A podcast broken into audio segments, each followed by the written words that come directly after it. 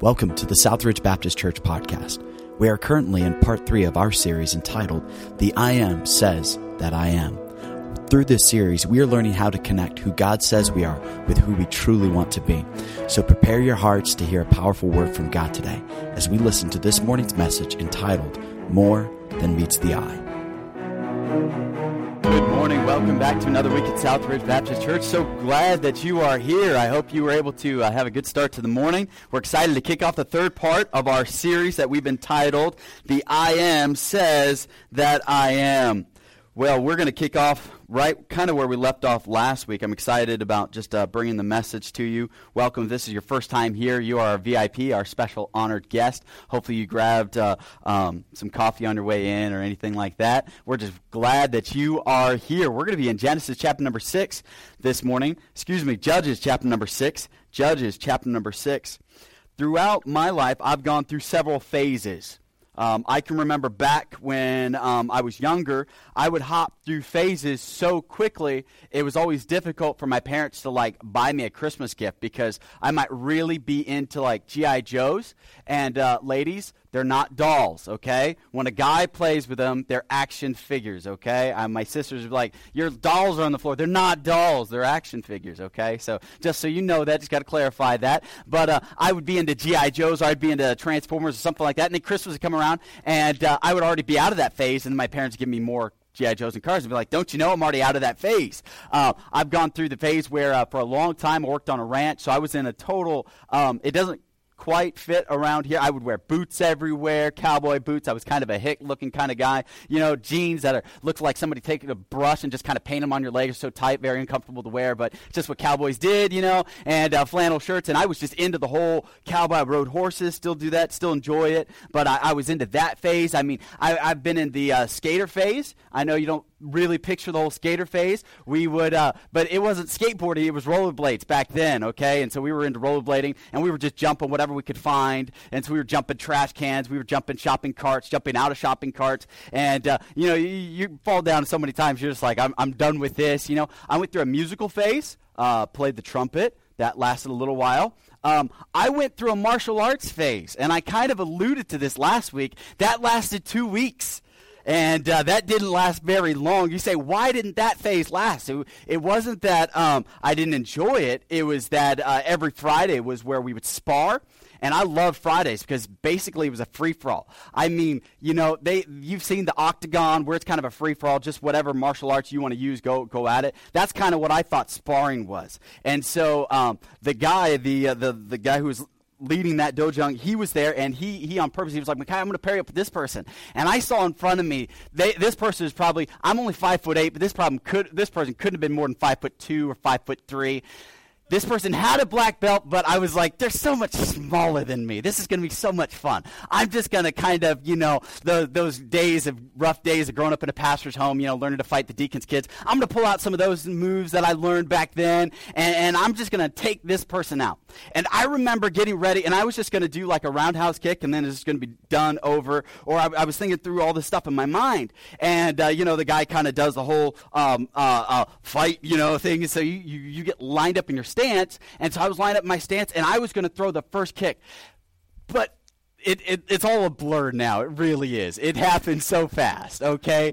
And uh, you say, well, what happened next? This is, this is reality. All I remember is waking up, and I'm on my back, and I'm looking straight up. And I could taste a little blood in my mouth.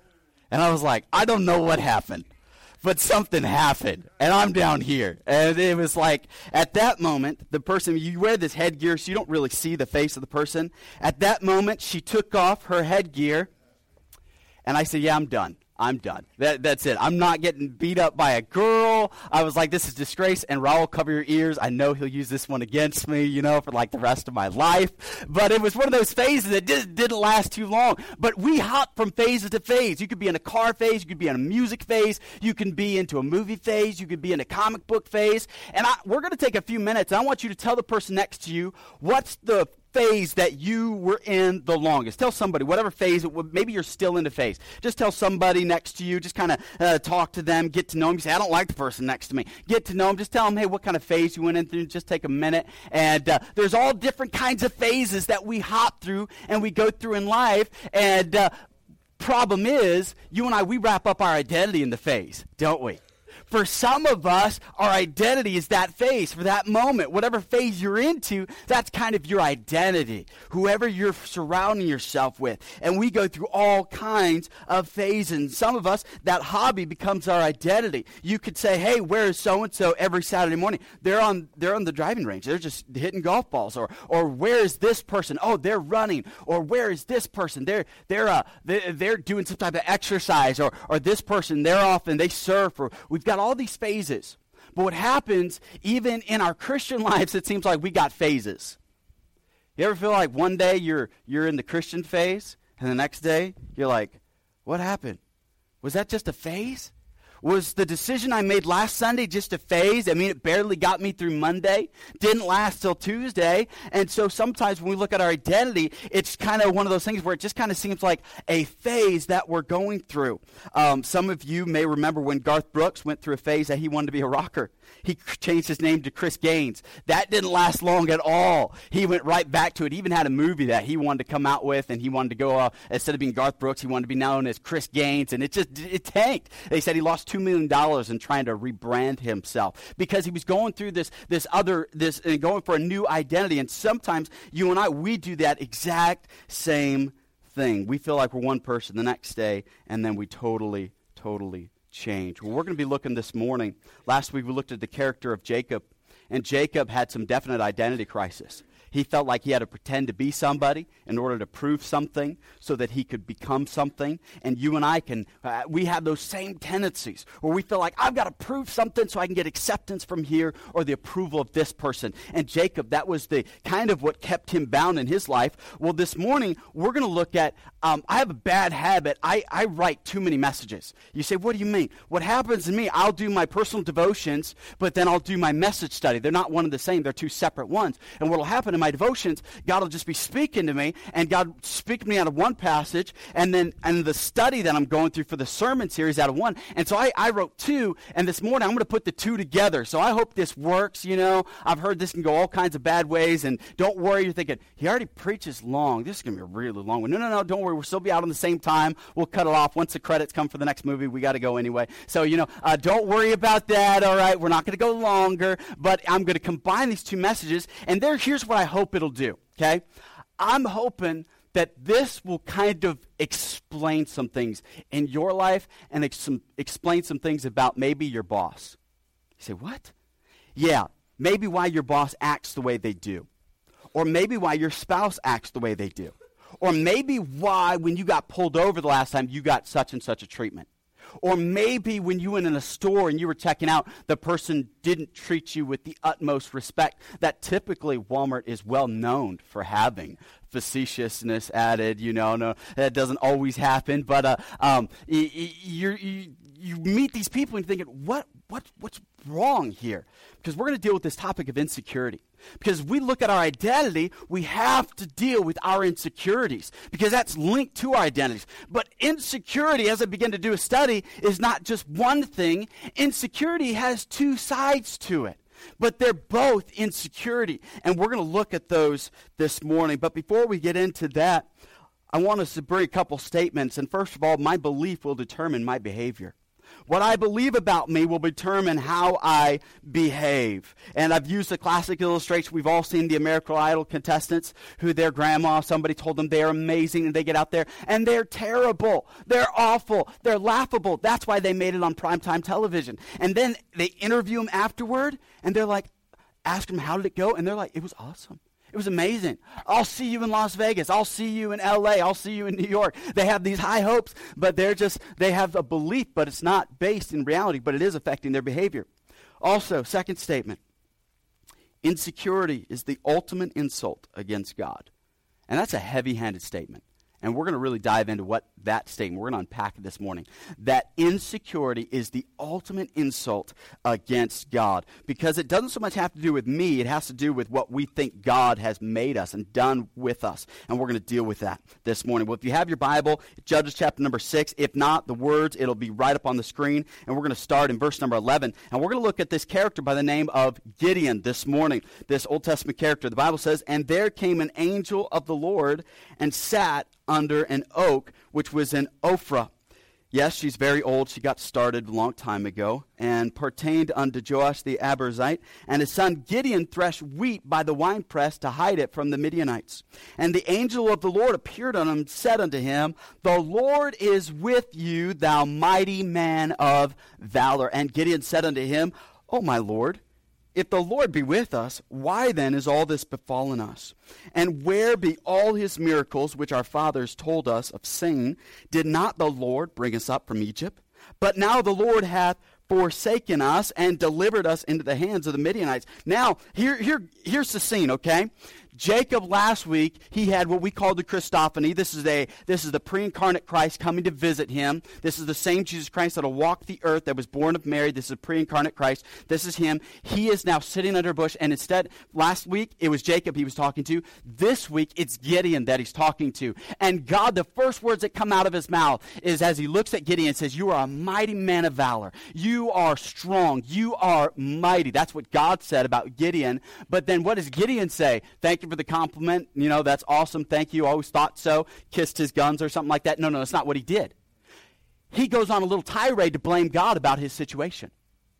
And some of us, we can't move forward for God because we're still looking back in the past, blaming God for things. And God's coming now in this situation saying, hey, here's what I want to do through you. And we're the type that we're just going to kind of say, you know what, I'm going to get my licks in now if I can. Verse number 14 The Lord looked upon him and said, Go in this thy might, and thou shalt save Israel from the hand of the Midianites. Have not I sent thee? You say, Who are these Midianites? Let me do just a little background. For the last several years, the Midianites would come, and every time the Israelites would have a harvest, the Midianites would come in and would steal the harvest. They would come and steal the food. It's kind of like you parents, you go grocery shopping, teenagers get home, and it's like I just went shopping. It's same thing, same thing. It's the same principle. Okay, all your food is gone. The teenagers ate it. Same thing with the Midianites. They came in and they took all the food, so there was no food, and so that's why Gideon is threshing this wheat. He's hiding it in a wine press. I was in Israel and I saw what these old wine presses look like, and they were deep down, so the wine, as they would squish the grapes or compact it, the juice would flow into it. So it's hidden. It's not above ground. It's below, and it's hidden, so nobody would see it. Because the way you thresh wheat is you throw it up into the air and then what happens is the seed and the chaff, those are separated, okay? And so if you were throwing it up in the air, the Midianites might see you, and they would send raiders, and they would come, and they would take it from you, possibly killing you, possibly killing the servants. And so that's why he's threshing in a wine press. He's hiding, so when he throws it up in the air, nobody can see it. So he's down, he's hiding. Some of you feel like this this morning. You feel like, I'm not living in victory, I'm not living the full Christian life, I'm in hiding, I'm down, I'm in a place where um, I, I, I don't want anybody to notice me, I'm just kind of flying under the radar. This might be a phase. I'm not really sure about it, but I'm just kind of stay out of sight, out of mind. I love it how God found him. I love how God went to where he was. I love how even in the midst of a difficult situation, there God came into that situation. Even better yet, I love how the Bible says verse number 11, the angel of the Lord sat down. You say, why is that significant? Where is Jesus right now? The Bible says he is seated at the right hand of the throne of God. You say, what's the big deal about that? When I am seated, it means I'm at ease with the situation. It means I feel in control of the situation. God said, I don't have anything to worry about. God said, I'm going to sit down. Gideon's not sitting down, Gideon's hiding. But God, sitting next to a tree, is saying, I got this under control. I have nothing to worry about, nothing to fear. That should be a great comfort to you this morning. That God is not standing up saying, Oh man, what are we going to do? Oh, pacing back and forth. God's not doing that. God is sitting up in heaven and He knows exactly what you're going through in your situation. He knows the financial situation. He knows your health isn't good. He knows the background. He knows exactly what you need. And He's sitting down because He knows He's in control. He's in control of that situation. And so that's Gideon. Instead of recognizing that, Gideon is suffering from insecurity in this passage. Let's keep on reading. The Bible says, And the Lord looked upon him and said, Go in this thy might God called him a mighty man, and then he said, Go in that might, go in the strength you have. You see, some of you, you're waiting for God to just kind of, man, just blast you with some might and courage. And God said, No, no, I've given you all you need.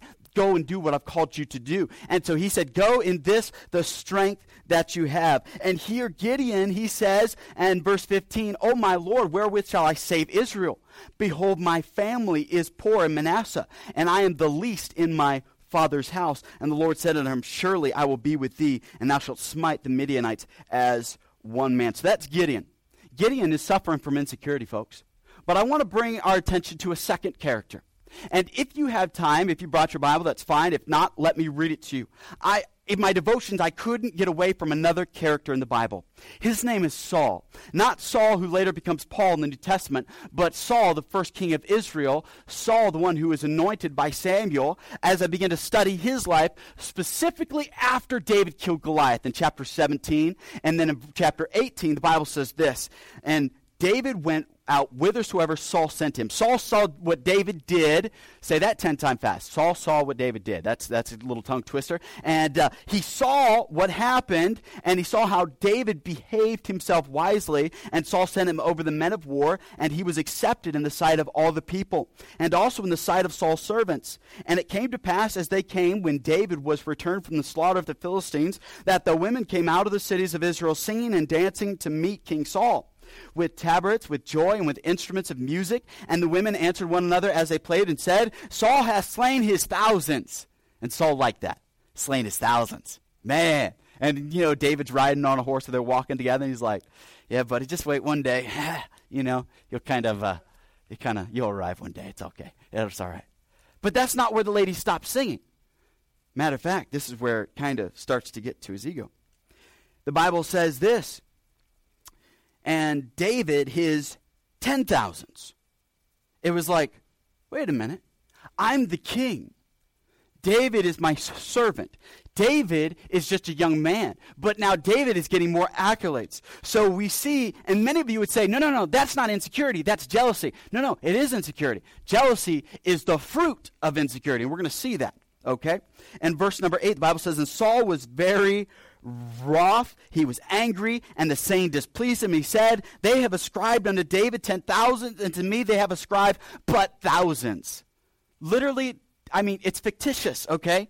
David has not literally killed 10,000 people but yet he just can't get over this. And Saul literally has not killed thousands. But here's Saul throwing a little pity party. You could tell him, you could see him maybe going back to mom's house. You know, his wife wouldn't put up with this, but you could see he possibly go to his mom's house, and his mom just might put up with his little whining, saying, you know, oh, David, he's my servant. They said he's killed 10,000, and poor widow old me's only killed a 1,000. You know, just whining, just pathetic.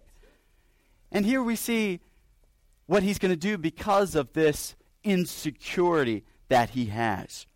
He's going to do some terrible things, and the Bible says, and Saul eyed David from that day forward. It means he was angry with him. He thought bad things against him, and it came to pass on the morrow that the evil spirit from God came upon Saul, and he prophesied in the midst of the house, and David played with his hand as at other times, and there was a javelin, a spear in Saul's hand. And Saul was insecure about David, and Saul cast the javelin, for he said, I will smite David even to the wall with it. And David avoided out of his presence twice twice. Here is Saul. He's so insecure that he's tried to just say, I'm just going to kill David in broad daylight, not even be sneaky about it. David's playing his heart, trying to calm his spirit, and Saul's got a javelin, and he's thinking, There's David. I'm insecure about him. I'm going to try to kill him. Throws a javelin at him. The Bible says it didn't just happen once, happened twice. What is it? Fool me once, shame on me, fool me twice, shame on, or shame on you, shame on me. David, I'm like, what are you doing, man? I mean, one death threat, that's enough. I'd be going back to Bethlehem and I'd be like, back to my sheep. They're not trying to kill me.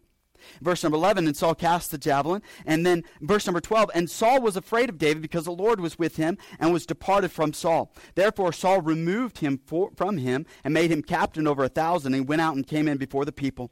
And David behaved himself wisely in all his ways, and the Lord was with him. Wherefore, when Saul saw that he behaved himself wisely, he was afraid of him. This morning we're going to look at the contrast. I've simply entitled this message, There's More to You Than Meets the Eye. There's more to you than meets the eye. Let's ask Lord for his help this morning. Dear gracious Heavenly Father, I thank you so much for this time that we can be together. I pray that you would speak to hearts. I pray that you encourage those. I thank you for those that have come, that have visited here. I pray that this message would help them.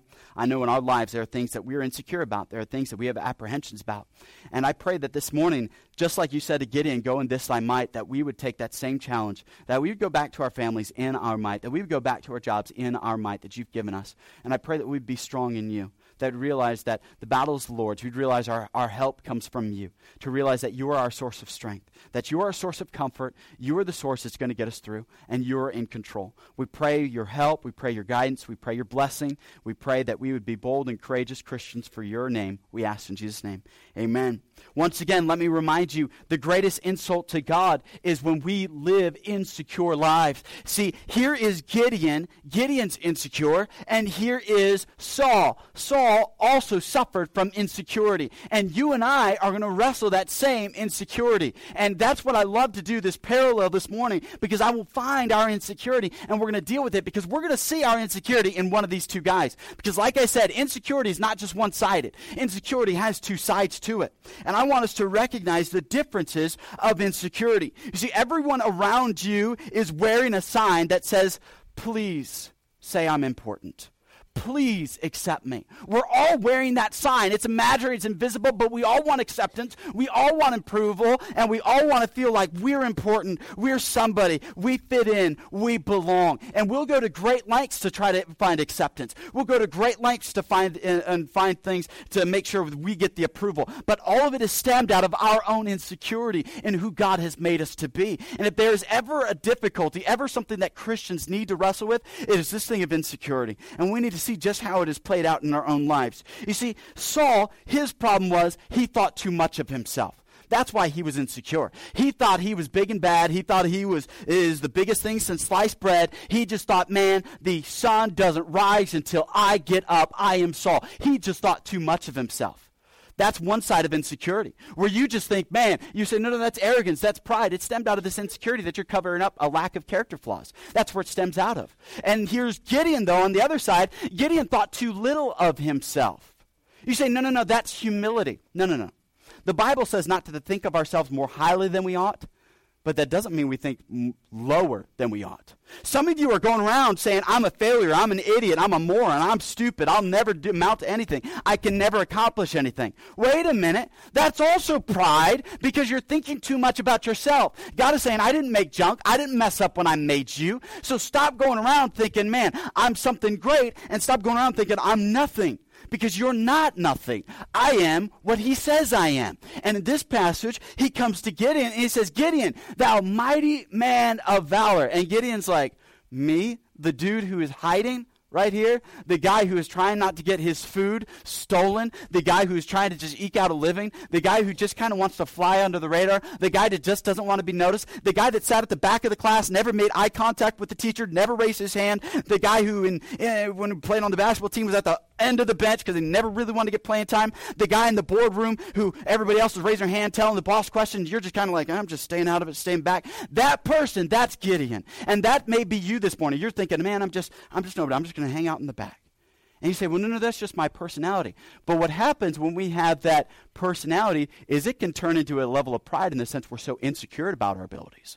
Because something in the past maybe we failed. Here, Saul, he's so built up. Matter of fact, Samuel even told Saul, he said, when you were little in your own sight, that's when God made you the head of Israel. That's when God crowned you king, when you were small in your own eyes. But what happened you, Saul? Your head got inflated. You believed your own headlines. You started believing the press clippings. You started watching too much of the 6 o'clock news, believing all the great things they were saying about Saul. And man, your ego just got huge. I love my wife. She's wonderful. She's beautiful. If you haven't met her, she's right here. And uh, my wife, oh, she'll say, hey, you want to hear something good? And I'll say, yeah, yeah. And she'll say, no, you don't. And I'll be like, no, no, I want to hear something good. And she's like, okay. And she'll tell me something really good. And then she pulls out an imaginary pen. And she says, ready for it? I told you. Pop. And then she pops that balloon. I'm like, that's messed up. She's like, I just don't want you to get too haughty. Don't want you to get too puffed up. I want you to stay humble. I'm like, there's just, that's, that's, that's like weird kind of thinking, you know, but praise the Lord for you know. But I mean, that's sometimes what we need, not to get too wrapped up in ourselves. Because believe it or not, Saul, he, his whole ability didn't come from really who he was. It was that God said, hey, I'm going to put you in the right place at the right time in the right family. You're going to meet Samuel at the right time. And here Saul thought he did it. You and I, we can go around thinking like I did it. I'm successful because I did it. I'm, I, I'm, I'm, I'm somebody because I did it. No, no, no. We need to remember, no, no, it's because of God. And so here's Gideon. He thought too little of himself. Saul thought too much of himself. Also, Saul trusted himself. Gideon doubted himself. You say, we don't have time to go into this, but there came a time when Samuel, the prophet of the nation of Israel, was supposed to offer the sacrifice. But Samuel, he's old. He was taking a little bit of time, and he wasn't there on time. So Saul decided, I'll offer the sacrifice, which was forbidden for him to do. He wasn't a Levite. He wasn't the prophet of Israel, but he went and offered the sacrifice. And Samuel said, You should not have done this thing. Why? Because Saul thought, I'm the king. He trusted his abilities. He said, Surely the king should have a direct line to God. Surely if anybody should be accepted, it should be the king of Israel. And maybe that's how you feel. Oh, man, I'm special exemption connections. I'm related to so and so, or I've got this, or, or, or I'm somebody. That was Saul's problem. And maybe all of a sudden the wheels are starting to turn. And here's what I was worried about in this message. I began to write it and began to think about it. As we talk about these insecurities, you're going to think about your insecurities, and then you're going to start thinking about other people's insecurities. And maybe you've already written down names on your notes and you've shoved your wife, and you're like, He's talking about this person. Don't do that in this message. Because as we start talking about these insecurities, you're going to say, that's why that police officer pulled me over. He was just on a power trip. It's based out of his insecurities. You want to prove somebody. Or maybe that's why the boss said that to me. They were just on a power trip. And all of a sudden, your mind can focus on them and you're going to relive a past bad memory. Or you're going to be like, that was that college professor. Or that's why that teacher did that. I don't want us to go there. I want us to say, God, what are my insecurities? And let's deal with those. And let's not worry about anybody else. But this will explain why your boss may act a certain way way. This will explain why some people do certain things. It's based out of their own insecurity. You see, Saul trusts himself, Gideon doubted himself. Saul's temperament was paranoid. Gideon's temperament was passive. Saul was worried that somebody was going to take over the kingdom, and he was worried that somebody was David. And he was always on guard. David's after me. David wants my throne. David's to be feared. David's a force to be reckoned with. I got to watch out for David. I worked at this place called Steinmart. Anybody ever heard of a Steinmart? There's a few of you. Wow, I didn't think you'd ever heard of Steinmart. I like Steinmart. It's kind of like a nice Ross, okay? Ross usually the clothes, it's easier to find them on the floor than it is on the racks. And so Steinmart, it was nice and clean, okay? And I worked there, but I had a manager. His name was Mark. And every Friday, Mark would go into where we would keep all the recordings of, um, you know, just kind of all the security footage. And he would go in there and he would get all the tapes from that week back in the VHS tapes. I know I'm losing some of the younger constituents here when we talk about VHS, but yes, there was such a thing as VHS. There were black tapes. So and so, ask your grandpa; he'll remember. And uh, um, and, and he he would get all the tapes from that week. And I kid you not, on top of the tapes, he would have a microwave thing of popcorn, and he would take them home every Friday. And I asked Mark, I was like, Mark, is that so you can catch anybody shoplifting? He's like, no, it's so I can watch you guys just to make sure you're not doing anything. I was like, are you serious? Like, you're worried about us stealing? Then why'd you hire us? You're the guy that can hire and fire. If you're worried, if you're that paranoid, then don't hire us. He would do this. He would, there was a break room and there was a long hallway. He would walk over to the door in the hallway. He would open the door and close it, but he wouldn't leave. And he would stand by the door and listen to see if anybody would be talking about him in the break room. He was so paranoid. Some of you are like, my wife. No, no, no, just kidding. Don't do that. Don't do that. Or maybe you're thinking about somebody, you're thinking, man, this person is just like that. They're so paranoid. Well, that is our temperament, and it's based out of an insecurity that we have. What are they saying about me? What do they think about me? And we have to wrestle with our own insecurity, saying, wait a minute, is this the type of person that, that, that I'm supposed to be? You see, Saul's temperament was paranoid, but Gideon's temperament was passive. He was so insecure about his abilities, he didn't want to do anything. Why? Because he was afraid he would fail. You ever been there? Oh no, no, no, I couldn't, I couldn't, I couldn't help out, or I couldn't usher. I might, I might mess up, and you go passive. oh, I'll never be the father that I want to be, and you go passive. So you don't do anything at all. Or, or, or, I'll never be that, that, that leader at the workplace. And so you just, you just never make any strides. You're just like, I never showed up on time before. Why start now? You just go passive. And that's another form of insecurity. It's an insecurity that I'll never amount to anything. So why start trying now? I've never made it in high school. And what's bad is you and I, we believe what they wrote in our high school yearbook. Most likely to succeed, most likely to fail, most ugly, most beautiful, uh, uh, happiest person in the world, most likely to be president, most likely to be first female president, whatever. And we start believing it, whether it's good or bad, and we let it speak into our lives almost as it's prophetic. And for some of you, that turns you into this paranoid person, worry about losing your position. And for some of you, you just go passive because you say, I'll never amount to anything. Look at my yearbook. Sixth grade. Look what Susie said about me. Said I was freckle face. And I'll never be more than freckle face. Oh my goodness, we need to get out. I'm being silly, but you get the point that it goes to a deeper issue in our lives. That we will base our insecurities off of something that happened in the past and we'll never move past it. See, Gideon, for seven years, they've been enslaved to the Midianites, and so he just thinks we're always going to be enslaved. And God said, No, I've got something for you. So Saul's temperament was paranoid. Gideon's temperament was passive. Saul tried to manipulate people. Gideon tried to miss out on his purpose.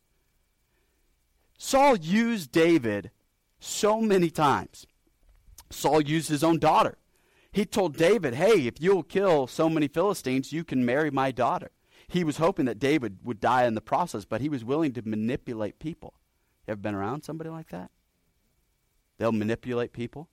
They'll get people to lie. They'll get people to say things. They just think that, man, I'm going to try to manipulate this situation to fit. Maybe we have some manipulative tendencies in our own life where we can spin the conversation so we're never wrong. I'll be honest, I have that problem. My wife will mm, address some things in my life, and I'll say, no, no, I'm not wrong. And I can flip that thing on its head and make it seem like you're the worst person.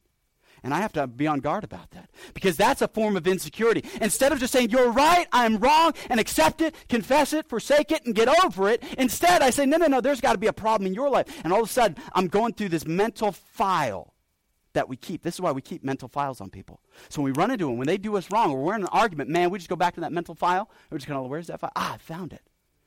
1989, July the 1st. I'm going back and you'll find something that most normal people would say, What are you talking about? That was so long ago. Can't you let it go? Absolutely not. Because they want to have some power over you. That's why they'll never forget it. And they'll never let you forget it. And it's this thing that they use whenever you do something wrong, whenever they want you to do something that, that you don't want to do, they'll say, um, remember that time when I did this? That's why some of you have a very hard time asking anybody to do anything for you. Because there's somebody in your life that anytime you ever asked them, they kind of held it over your head for the rest of your life. And it was manipulation. But it was based out of this whole insecurity that they can't have a normal relationship with you because a normal relationship says, "Hey, can I borrow your truck?" A normal relationship says, "Hey, can I can I ask you to watch our kids?" A normal relationship would just say, "Hey, based out of the friendship, can we have this relationship?" Not I got to manipulate to get what I want. It's insecurity, folks. So that was Saul's problem. He was willing to manipulate David. Hey, guess what? He was the king, head and shoulders. He should have fought Goliath, but he doesn't. And we're going to, Lord willing, get to that next week. He instead, he said, hey, whoever fights Goliath goes tax free. They get to marry my daughter. That he went through all these things, manipulating instead of taking care of what God wanted him to do. And here was Gideon on the other side. Gideon, instead of his his whole thing was, I'm just going to miss out on my purpose. God said, in, that mighty man of valor. I'm going to use you to deliver these people. I'm going to use you to do something great. And Gideon was like, I'm not the guy for it. So there's two sides to our insecurity. And I know that kind of turned into a little teachy, little seminar, I know, but we're going to kind of get rolling now. Notice, if you would, verse number 12 of Genesis. Sorry, Judges chapter number 6. Verse number 12, here's what the Bible says. Let me turn there real quick so we can see it in the life of Gideon, we see that he had some defining moments. I think I put movements in your notes on accident. I'm going to fire my secretary. I don't have a secretary, but if I did, I'd fire him for that mistake. But in verse number 12, here's what the Bible says And the angel of the Lord appeared on him and said unto him, The Lord is with thee, thou mighty man of valor. And here he was in a difficult situation. He's down in a pit, and when you're in a pit, everything looks pitiful. Uh huh, uh huh. Thanks, I appreciate that. All week, all week was working on that, okay? It takes me hours to come up with that. I'm glad you appreciated it. All right? But when you're in that pit, we need to say, wait a minute. Where is God? God is not in that pit with him. He was up by the tree sitting down talking to Gideon. And see, God doesn't see him in a pit. God sees something else. Understand this. I need to come up higher to get a better perspective. I need to come up out of the pit to get a better perspective. Some of you, your life just stinks right now, and it's because you're in this pit and you're thinking everything stinks. Of course it does, because everything around you just looks pitiful, because you're down in the pit instead of saying, wait a minute, I need to come up out of this, and then I can get a better perspective. If we were to go to the book of Revelation, we don't have time, chapter 4, verse number 1, the Bible says to the apostle John, the Revelator, he said, come up higher, and I will show you things which you need to see.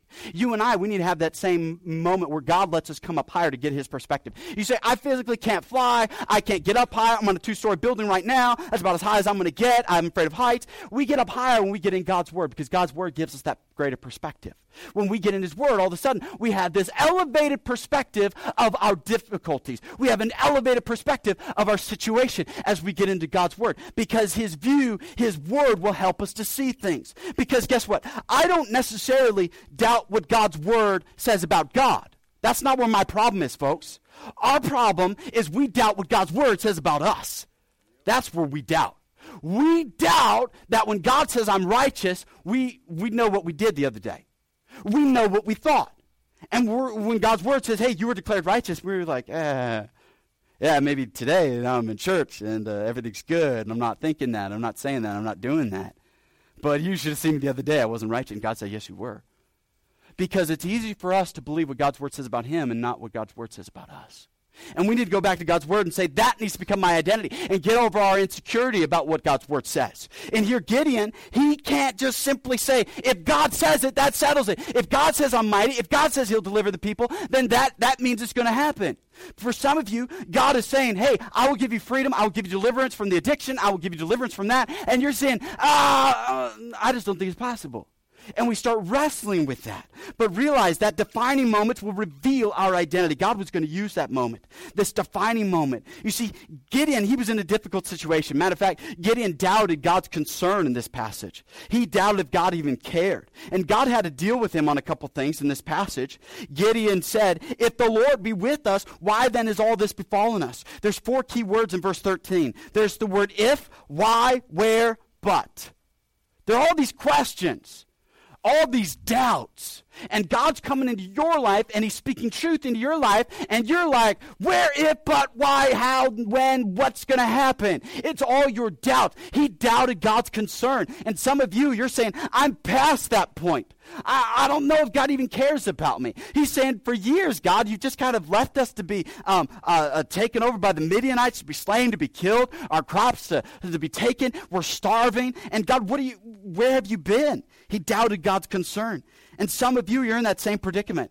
You're, you want to move forward in your life, but you're just doubting that God even cares about your situation.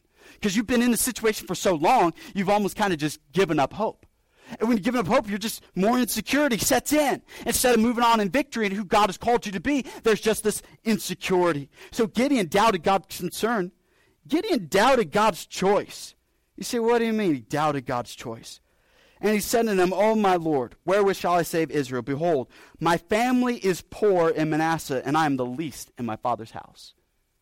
He, deleted, he didn't even believe God's choice of who God was calling. God, he's like, God, do you see who I am? And this is going to hit us right, right at home. Because some of you, you, you moms out there, you're just like, I'm a terrible mom. And God's like, what? Some of you dads, it's Father's Day next week. And you're like, man, I'm, I'm not the right dad.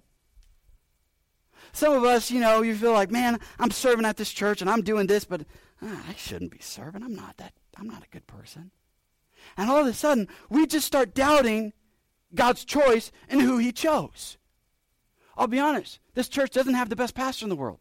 It doesn't. It never will. You say, why? Because we're all sinful. We're all fallen. I'm sinful. I'm fallen. This church will never have the best church members in the world. You say, oh man, that's it. I'm leaving. I'm walking out right now. No, no. It's because we're fallen people. We're broken people. We're broken lives.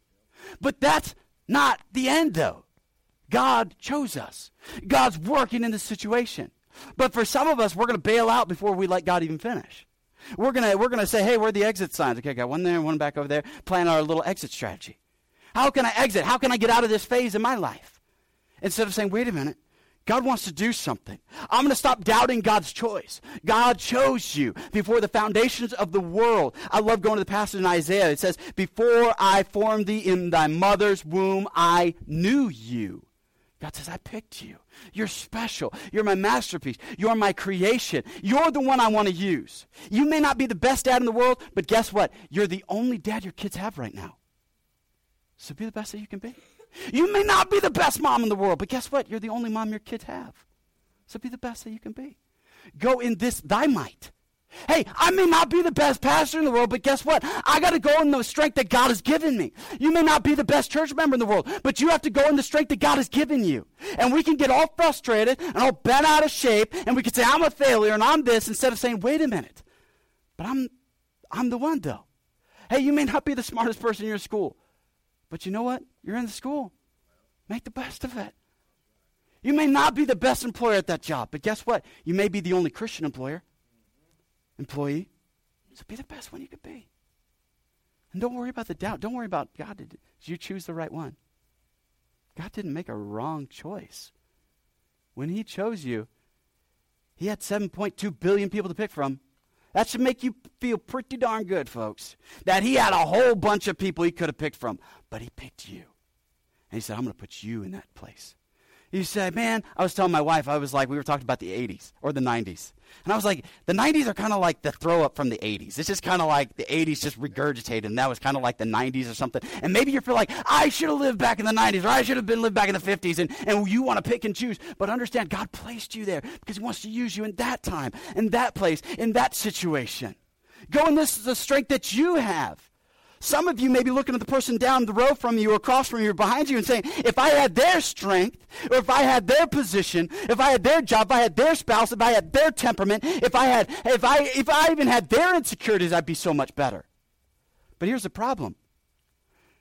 You don't know the story behind their glory. You don't know what they've been through. You don't know what their story's taken them. You don't know the hurts and the pains that have gotten them to where they're at. We just look at the glory, we don't see the story behind it. We just want to, man, we want to see the highlight reel. And we see our own blooper reel. That's how we see life. Everything's just kind of all our mistakes. And we see our friends and our neighbors, and we look at their Instagram, we just feel like a failure. Man, Mother's Day came around and saw what all these people did. I should get you a picture of what I made for Jane. I was going to make these crepes, these um, uh, red, uh, red chocolate, whatever, velvet yeah, pant crepes and everything. And I found it. She, she had tagged it on Pinterest. And uh, so I was like, she tagged it, so I'm going to make it. And I got up real early, stayed up real late, getting all the ingredients, and I made it. And man, I put it all together, rolled it up, made this cream, put it on it, and I even made some for my kids. My kids would not touch it. My wife would not touch it. And I took a picture off of Pinterest and I held it up to mine, and it looked disgusting. It didn't even come close. And I see these other guys, they got like Emeril to come and make this little awesome meal, and they're all cool, crafty, and they made all these cool things for their wife. My stuff just looked so dumb, and I started to feel insecure and I just started to feel like, man, I stink. Why? Insecurity. But wait a minute. She stuck with me. Praise God. So I need to be the best husband that I can be. And stop worrying about did God pick the right one? And stop worrying about the choice. I got news for you. It wasn't your choice to make. It wasn't your choice to make. It was his. And he made the choice for you. And he said, This place, this time, go in this thy strength. This week, go in this thy strength. Tomorrow morning, get up in this thy strength. Tomorrow, when you hit that day and you're, you're starting your day good, and that coworker that just, man, they just constantly just digging at you and digging at you and digging at you, you go in this thy strength and don't let it get to you. When the traffic gets bad, you go in this thy strength. When you're day you got the coffee and it seems good, you need to go in this thy strength instead of getting upset, instead of getting frustrated and say, you know what, I'm going to stop doubting God's choice. I'm going to stop doubting God's capability because God can do great things through me. And God does. We got to go to chapter 8 and I'm running out of time. Notice this real quick, chapter 8. See, Gideon, we know the story. Gideon, he takes over the three, uh, he, he conquers. 300 men, they take over. But in chapter 8, I love this por- portion of scripture. In verse number 1, the Bible says, The men of Ephraim said unto him, Why hast thou served us this? And then they called us not when thou wentest to fight with the Midianites? And they did chide with him sharply. And he said unto them, What have I done now in comparison to you? Is not the gleaning of the grapes of Ephraim better than the vintage of Abiezer? God hath delivered into your hands the princes of Midian, Oreb, and Zeb, and what is I, I will also do in comparison to you. Then their anger was abated towards him, and when he had said that, Gideon came to Jordan, passed over, he and the three hundred men that were with him, faint yet pursuing. And he said unto the men of Succoth, Give, I pray you, loaves of bread unto the people that follow me, for they be faint, and I am pursuing after Zebah and Zalma, kings of Midian. And the princes of Succoth said, Are the hands of Zebah and Zalma now in the hand, that we should give bread unto thine army? Get this. And Gideon said, Therefore, where when, when the Lord hath delivered Zebah and Zalma into mine hand, then I will tear your flesh with the thorns of the wilderness and with briars. Wait a minute. Wait a minute, wait a minute. What happened in two chapters? We went from passive, afraid, in a pit, in a wine press. Now, Here's a trash talking, taking names, chasing people with desert thorns and briars. Here's a here's like a dude you don't want to mess with. What happened in two chapters? He refused to give in to his insecurity. He refused to say that's all I am. In two chapters, he makes a switch. He makes the switch. But guess what? Saul in his life never made the switch. So in Two minutes. We got to go real quick. How do you make that switch? I know we're running out of time. I told you, and we would take up too much, too much time. But and we, you say, what is the difference? How, how do I make the difference? Because if there's two types of insecurity, there's one that's too much, there's one that's too little. Where do I find where God wants to be? To be? Did you notice in chapter number six, the Bible said, and I got to go there real quick. I'll read it for you. And the Lord said unto him, Peace be unto thee. Fear not. Thou shalt not die. Then Gideon built an altar unto the Lord and called Jehovah Shalom unto this day. It is yet in Ophrah of the Abiezrites. That means the Lord is peace. Peace is really the absence of fear. That's when we get peace. But yet, how many times do we see in the life of Saul over and over? It says he was afraid of David, he was afraid of David, he was afraid of David. Here's what happens your insecurity is birthed out of fear. That's where it's birthed out of. Your insecurity is birthed out of fear. Fear births envy. Envy births jealousy. Jealousy versus anger. And anger leads to the dark side. That's what Yoda said, anyway. And all of a sudden, we got to say, wait a minute. No, I, I, I got to deal with my fear. Because that's where the insecurity came from. I'm afraid that I'll fail. I'm afraid I won't live up to the expectation. I'm afraid that they want more out of me than I can give. I'm afraid I'm not the man or the woman up for the challenge. I'm afraid of this. That's where my insecurity is birthed out of. But Gideon said, I'm going to conquer the fear. Gideon said, Hey, Jehovah Shalom, God is my peace. Where there is peace, there's no fear. I can't have peace and fear coexist. It doesn't happen. But Saul never dealt with his fear. He never dealt with the fear of David may be the next king. All right, that's what God said. David and Saul never dealt with the fear that, hey, my position isn't permanent. He never got over that. But Gideon, he said, wait a minute, I do need to deal with this fear. God says I won't die. God says he's with me. God says I'm a mighty man of valor. And I'm going to start believing what God says about me. I'm going to stop insulting God with my insecurity and I will deal with my fear. What fear are you letting plague you this morning? What fear are you so afraid of? You're so afraid of confront that person. You're so afraid of trying that new thing. You're so afraid of starting that new job. You're so afraid of talking and restoring that relationship. There's so much fear fear in your life, and it's driving this insecurity. It's this vicious cycle. It's just destroying you. We want to be Gideon, Judges chapter number 8. This trash talking, name taking, desert born thorns and briars. That's the person we need to be, where we are courageously doing what God has called us to do. But for some of us, this fear has got us strangled. It's got a chokehold on our life, and that's where this fear is birthed out of. You see, that fear, it'll cause you to despair, it'll cause you to be depressed, and it'll cause you to learn, lose your determination. You won't push through the difficult moments. You won't make it because you are giving in to the fear. The Bible says there is no fear in love, but perfect fear, perfect love casteth out fear because fear hath torment. He that feareth is not made perfect in love.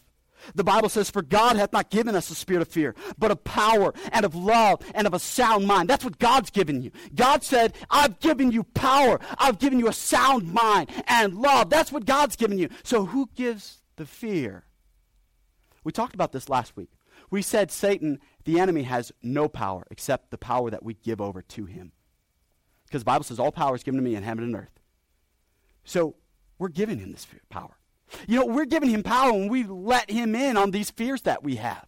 And for some of you, that fear is getting a stranglehold on your life. And you will never move past your insecurity until you say, wait a minute, I'm going to deal with these insecurities. I'm going to deal with the fear that it was birthed out of. Because there is more to you than meets the eye, folks.